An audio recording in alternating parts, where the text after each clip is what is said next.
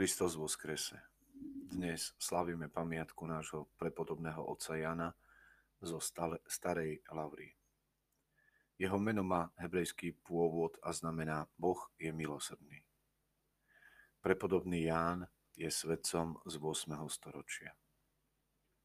Duchovne rástol v Lavre Charitona Veľkého v Palestíne. Zamilujúci pána Ježiša Krista celým srdcom, celou dušou a celou svojou mysľou, začal od mladosti putovať po svetých miestach a načúvať ponaučenia a rady svetých. Nakoniec sa usídlil v Charitonovej jaskyni. Tu sa oddal tvrdému podvihu, stráviac dni a roky v pôste, modlitbe a bdení. Neustále mysliac na smrť a učiať sa pokore. Ako dobre dozretý plod bol cez smrť obratý a presídlený do raja. Istý starec duchovník povedal, pri rannom vstávaní sám sebe hovor, telo pracuj, aby si sa uživilo. Duša, buď triezva, aby si sa spasila a získala kráľovstvo.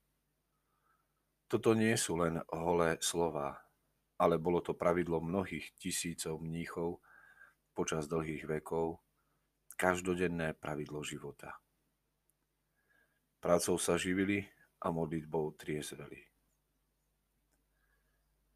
Prečo len mnísi? Vary to nemôžu byť aj pravidla každého Kristovho nasledovníka.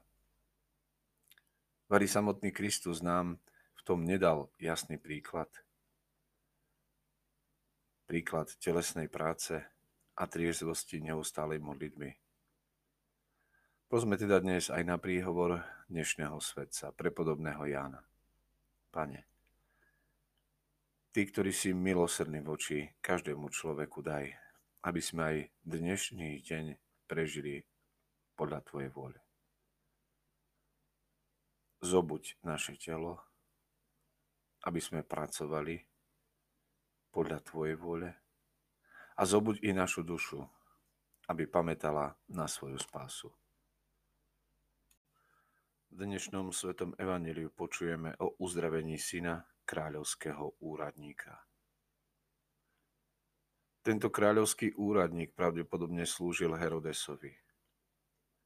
Išiel peši asi 35 kilometrov, aby sa stretol s Ježišom a oslovením pane uznal, že Ježiš stojí nad ním. Hoci v občianskej oblasti tomu bolo naopak.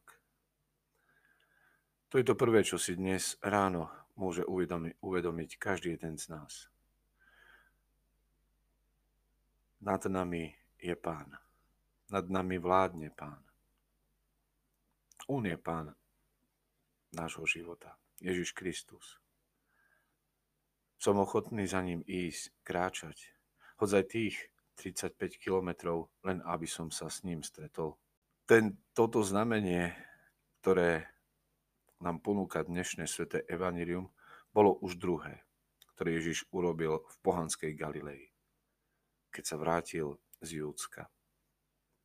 Ale nebola to len osobná láskavosť, ktorú preukázal hodnostárovi, ale je to znamenie pre ľudí všetkých čias je to znamenie i pre teba. Jánovo evanelium, ktoré bolo napísané pre celé ľudstvo, tu opisuje ďalšiu skupinu pohanov, ktorých zasiahla Ježišova služba.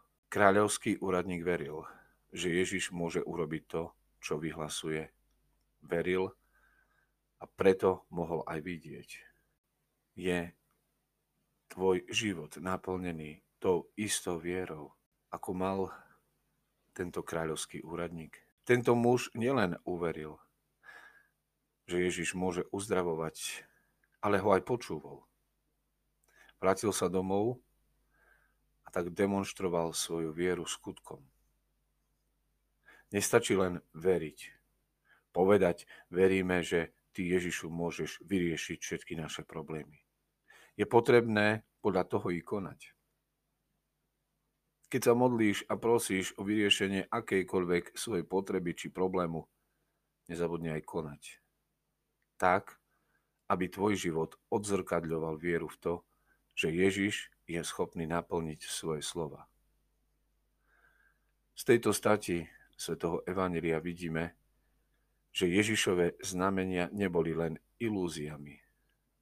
Hoci bol syn toho úradníka vzdialený spomínaných 35 kilometrov, bol uzdravený v okamihu, keď Ježiš vyslovil slovo. Najväčšiu vzdialenosť, ktorú je treba prekonať, je vzdialenosť medzi našim rozumom a našim srdcom.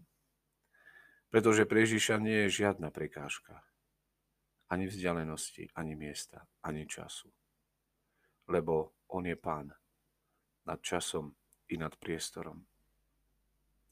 Nech sa dostaneš dnes kdekoľvek. Pamätaj, že Kristus ti vždy môže pomôcť.